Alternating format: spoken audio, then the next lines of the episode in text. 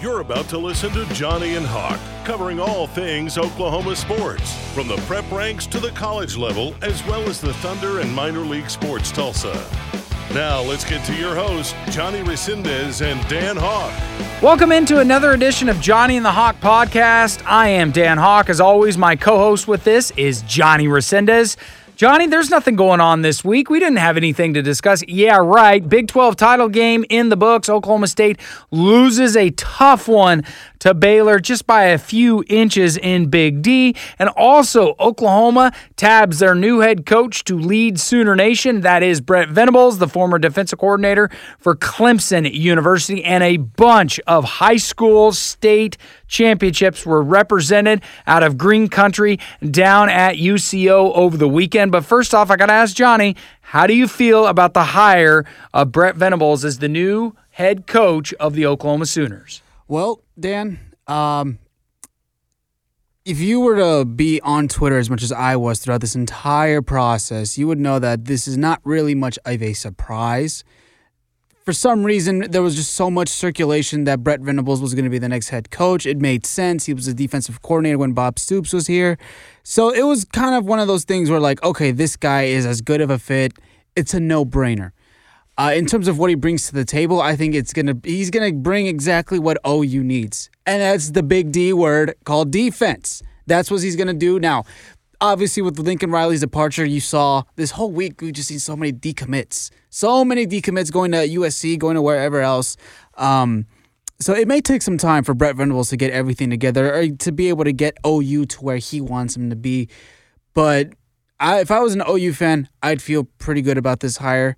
I would feel um, pretty comfortable knowing that this guy wants to be at OU, that he already was at OU, that he wants to be a part of the Sooner family again. Um, and I think, I mean, Brent Venables is a great recruiter, fantastic recruiter. All the stuff that he did with Clemson, the that defense that he had with Clemson, that he formed during those uh, national championship years, was something to really be behold. And if he could emulate that at OU, and if he can make the right, get the right staff in place on the offensive side of the ball, I think OU has absolutely nothing to worry about, especially heading to the SEC. No, I think it's a great hire. I think Johnny, you nailed it on the right uh, right spot in the fact that Brent Venables is the perfect fit for Oklahoma. I think Oklahoma. Uh, uh in a whole nutshell, I think they wanted a guy that already represented Oklahoma at some point in their career or has some sort of Oklahoma ties. You got a guy that was a part of a championship team with Bob Stoops. Why not bring him back in the mix? I think it's a perfect fit. But you also nailed it on the other side of things. They better figure out the offense quickly because right now with the, way the offense is played this year and the way that recruits have jumped ship, I think that's going to be a catalyst for future development of what's going to happen for the OU faithful as far as the offense goes. Right. Now, uh, that being said, as a fan of the opposing team, this hire does absolutely nothing. I feel zero. Uh, I, I feel nothing of it. I don't I'm not scared of Brent Venables. I'm not scared of BV. I had so many OU fans hit up my DMs, slide up for no reason other than to bother me and say, This is a home run hire. We're coming after you guys and we're going to leave you on the dust and then go kill it in the SEC. No, you're not. No, you're not. Because Brent Venables, need I remind you, has never been a head coach. And if he's going to do that, maybe in the Big 12, whenever they, you know, when they're still here and everything, maybe they get out of the deal early, whatever. The moment they step into the SEC, Dan, those are the men.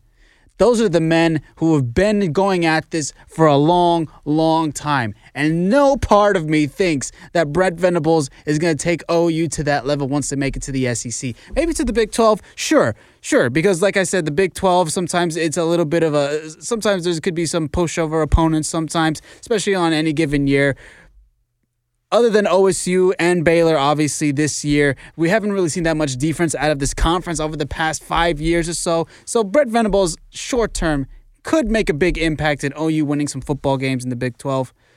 But there's no, no part of me that thinks that this hire is this home run hire that OU fans have been clamoring about. That OU fans, I wish I could. Uh, this was uncensored because I have a lot of other things. I, I, have a lot of other Johnny. ways. I have a lot of other ways to interpret this.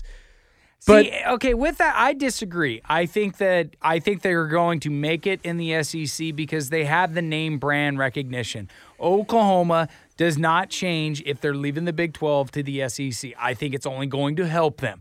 The SEC is already a dominant conference in some people's perspective. I don't think it's the greatest uh, conference as far as football goes because there's teams in that conference that are lackluster.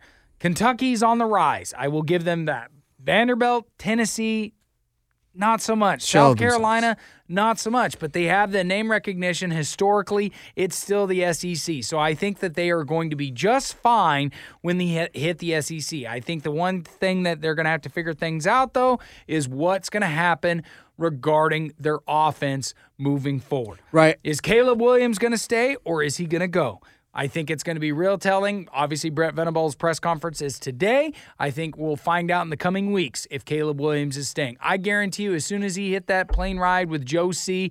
flying back to Norman from Clemson, he was probably already on the phone with Caleb Williams and saying, "Hey, you in or you out?" Because I, even though I'm a defensive guy, I want you a part of this system. I want you a part of this team. Right, and I will say we don't got much time today, so uh, this is the last I'll say about this. But uh, you mentioned OU's big recognition. That's the thing that I think will make it bad. It'll be may could be their downfall once they get to the SEC. Because need I remind you, there's also Alabama, there's Georgia. Depending on what conference, it could be uh, Florida, there could be uh, you know Auburn. Sometimes has good years. So is OU really comfortable? having two, three losses, maybe LSU with Brian Kelly too, two, three losses in their schedule, having that recognition. Are they comfortable with sometimes being second fiddle to Nick Saban, second fiddle to Brian Kelly, second, second fiddle to Kirby Smart? I don't know if they will be. So the, I, I, I, like I said, it's a good hire for them. If I was an OU fan, I would be excited. But damn, I'm glad I'm not an OU fan. Yeah, because you are a Cowboy fan at heart. But speaking of the Cowboys, tough one in Big D. This one coming down to the inches. You could blame coaches' play calling. You could blame Spencer Sanders for throwing interceptions. You could blame the first half struggles. But you can also see some positives on clamping down on Baylor in the second half. What was your takeaway from this matchup? Because I just look at it like I I love Spencer Sanders. There's times where I think he's an amazing quarterback, but then there's times where he just struggles. And on Saturday in the Big 12 title game, that is a prime example of struggles that he had. I'm not forcing all the blame on him, but a lot of it has to be on his plate. Interceptions were a problem, and obviously not having Jaylen Warren in the offense, that is a big hurdle to go over as well. What was your take, Johnny? Dan, I, I got a, confession to make. Whenever it was about to be, I was about to tweet this out after Bedlam, but I was going to also tweet this out in the last few seconds. I had it ready and everything. Should OSU have scored the touchdown? I was going to say something stupid. I was going to say, this is the reason why you should stay in your toxic relationships because eventually it will come through because as I said in this podcast many times, being an OSU fan is just like being in a toxic relationship. And should they have made that touchdown, I would have said it's okay to stay. I have every reason to believe that that is absolutely the stupidest thing I could have possibly done because obviously that did not work out as I thought it would be. Um, in terms of the actual game, Spencer Sanders obviously didn't have a good game. Um, Jaylen Warren, obviously the focal point of that offense, was missing. Uh, you know, I think Desmond Jackson did a good of a jo- as good of a job making sure that run game was kind of established um, in the second half as he could. Obviously, I feel like they established the run a little too late. Um, but uh, to me, the biggest thing that happened, like the saying goes, one or two football plays can determine a game. Um, in this case, I think seven plays, which is the amount of plays we had at the one yard line in the in the second half. That was an absolute killer, knife to the freaking heart, killer. You had seven plays to get one yard, and it couldn't happen. Now, people keep on saying that you know Mike Gundy played like he was playing not to lose by going for that field goal that first time. People come ap- after me for this. I disagree. I think that was the right call because yeah, maybe should he not have made it? Um, you know, should he had not converted that fourth down? Uh, Baylor would have started at the one yard line, yada yada yada. Defense was playing great. Defense had a sh- pitched a shutout that second half. They would have been in probably pretty good position, but they were desperate for points. They needed those points. You play. You did three plays, didn't get a single yard at the one yard line. So what makes you think that in the four, the if you go for it on fourth down, you're gonna get something different? You needed those points. You needed that field goal. So I don't blame Mike Gundy for one bit for going for the field goal there. They had obviously another chance to seal the game away, and I don't know. Dan, I gotta be It's honest just, with you. It's just disappointing. I mean, it, it, look, I will say this about this Cowboy team. When we started the podcast this past year at the beginning of the season, we never expected the Cowboys to be this good or have this opportunity to even be sniffing the playoff. They were not projected to be playing that well, and they were not uh, projected to be playing in big, a big game like this. We looked at this and was like, well, it's going to be Oklahoma again in the Big 12 title game. OSU's not going to win Bedlam. Look, it, it's a loss that's going to sting. It's going to be frustrating, but look at the future of what this defensive unit has. If Jim Knowles stays, you're really only losing Malcolm Rodriguez. So they should be fine heading into next year. They need to really finish this out this season out strong. You have to beat Notre Dame. Because if you lose to Notre Dame, then this has been a lackluster season again for, for Oklahoma State. Because think about it. What what did you accomplish? I, I'm sorry if I'm being so bluntly, but what did you accomplish? You didn't win the Big 12. I think and you a- didn't win your bowl game. I think a lot of the energy was sapped after the Bedlam win because we were just dying for it so many years. I mean, just years of being lose over and over and, and over again. You could make the argument that all of the feelings OSU would have had winning the Big 12, possibly even winning a college football playoff game, was all just dipped into one basket, and that was the Bedlam game. And after that, whether it was, I can't really say anything about the players, but I'm sure from the fan base perspective, we were absolutely just, we settled for it. We were like, okay, this is it. This is as good. This was a great season. We beat OU. We're right there in the thick of the college football playoff. We're okay with that, which I think is also a really big downside to OSU fans. We get a uh, one, two, three loss season where we win 10, 11, 12 games, and we think of that as a complete and total success. We're happy about that. We're settling for that. When in reality, that shouldn't be the mentality of a program or a fan base that's looking for more. And when no, I say more, you shouldn't be looking at one game defining your season or moving forward. But for this year, that's kind of what it is. And I, I just want to see them finish out the right way by winning the bowl game. Because it, to me, if you don't win that bowl game and you lose these final two games on the year, this season, in a lot of ways, has been a disappointment. Right, absolutely. Uh, you know, it's I don't want to say it too much of a disappointment really because at the end of the day, Dan, you got to also remember this defense, this team r- really none of these guys are like first round picks. None of these guys are like second top tier like uh, these guys are not top tier draft combine prospects. They're all guys who just love to play football. And they're guys that'll probably get a look, but they probably won't get drafted. Right, They, they might exactly. make practice squads. There's a handful in there that will get a look. I mean, if I was a, a coach, I'd be looking at Malcolm Rodriguez maybe for, you know, Malcolm Rodriguez is definitely underrated in my eyes. Yes. But I definitely think, though, that it, this season had a special feeling to it because of the fact that we never were really supposed to be there in the first place. Right. It was just a combination of good coaching and players wanting to play f- for each other. And it resulted in this type of season. Obviously, you know, stuff could, if, if the offensive would have just played as just a little bit better um, Saturday, the, the result probably could have been Well, way and- and- different. And, the frustrating part about that is, is that Baylor was giving you so many different chances to have that come into your wheelhouse to pull out a win, and it just didn't come into play. And Right. it- you know, I'm not going to go it down to the the inches on the touchdown. I mean, I'm not going to put all uh, the topic on that because it's not just that running back that was. The, the whole team didn't get into the end zone. Mm-hmm. I, I think I would have mixed it up. If you're going to keep Spencer in, I would have changed the plays that I'm going to be calling. But four interceptions on a guy that was first team selection for the Big 12. That shouldn't be happening. No. Should not be happening.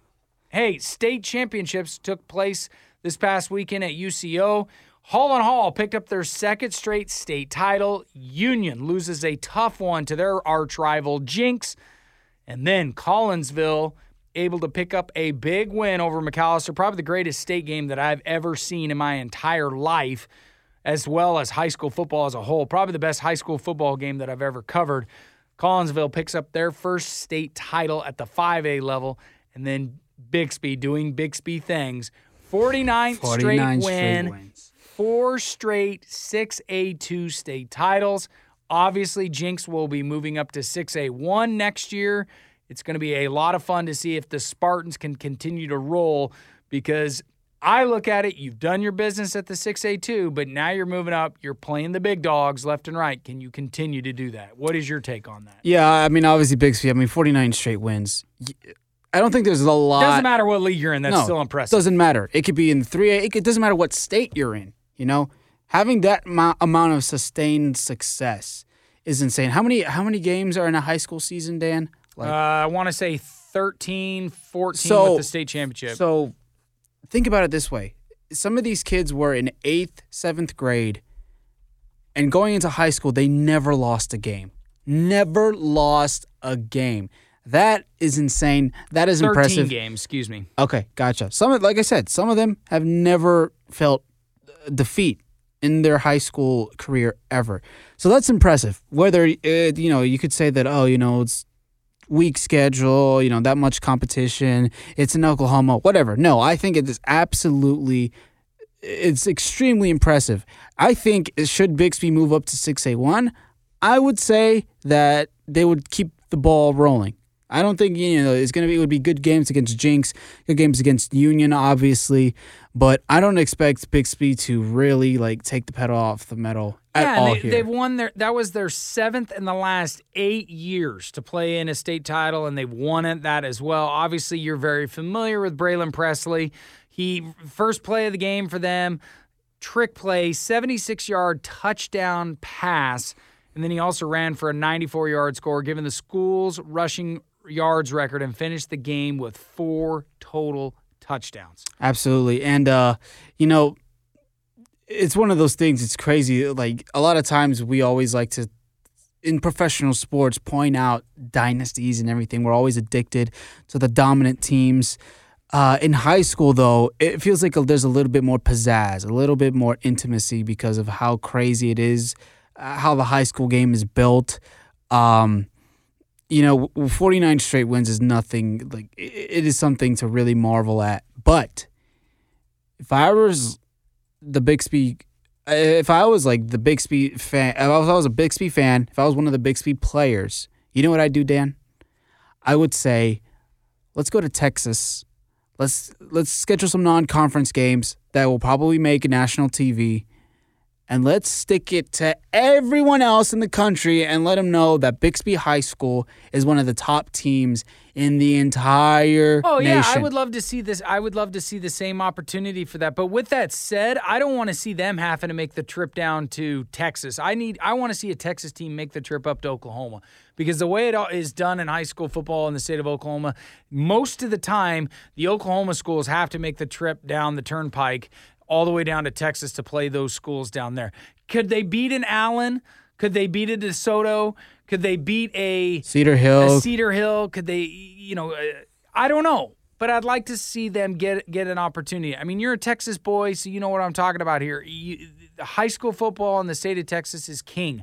I'm not going to argue it. I'm not going to debate it. I'm not going to dispute it. it. It's the top notch for when it comes to high school football. But I'd like to see Bixby give a shot at it. I like these big games when it comes to high school football. Heck, I'd even see a high school Bixby team taking on, I don't know who the teams are in Florida, but I'd love to see a matchup against Florida somewhere. I think Bixby has take changed the way that we look at high school football. Are they going to continue to be undefeated when they make it up to the 6A1 level? I don't know. The competition's definitely going to be t- tougher and it's going to be harder. When you got Union, Owasso, Broken Arrow, and Jenks possibly on the schedule, that's not no easy feat. You know, and for Jenks to win their second straight state title is impressive in its own right. And to do it against Union, who has not been in the state championship since 2015, I think that needs to add to the excitement as well. I'm very happy for Collinsville picking up their first title because Kevin Jones has been the head coach at Collinsville for quite some time. He's made the playoffs, he's made the semis, but he's never finished it with a gold ball. But this McAlester team, they are they are some big dudes down in McAlester. Their running back Eric McCarty. I don't know if you've heard the name, but you should now because he had four touchdowns, 278 yards.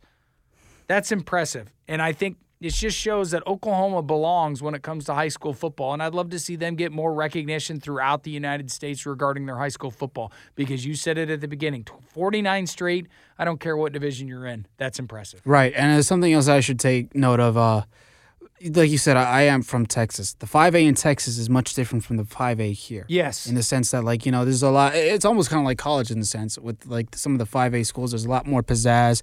Stadiums are a little bit bigger and it's much more of a bigger deal. 5A and 6A, you can make the argument that there's some 5A schools that could easily beat some of the 6A schools in Texas. That's just how competitive it is. It's really just the populations of the schools that are just, you know, hindering those matchups.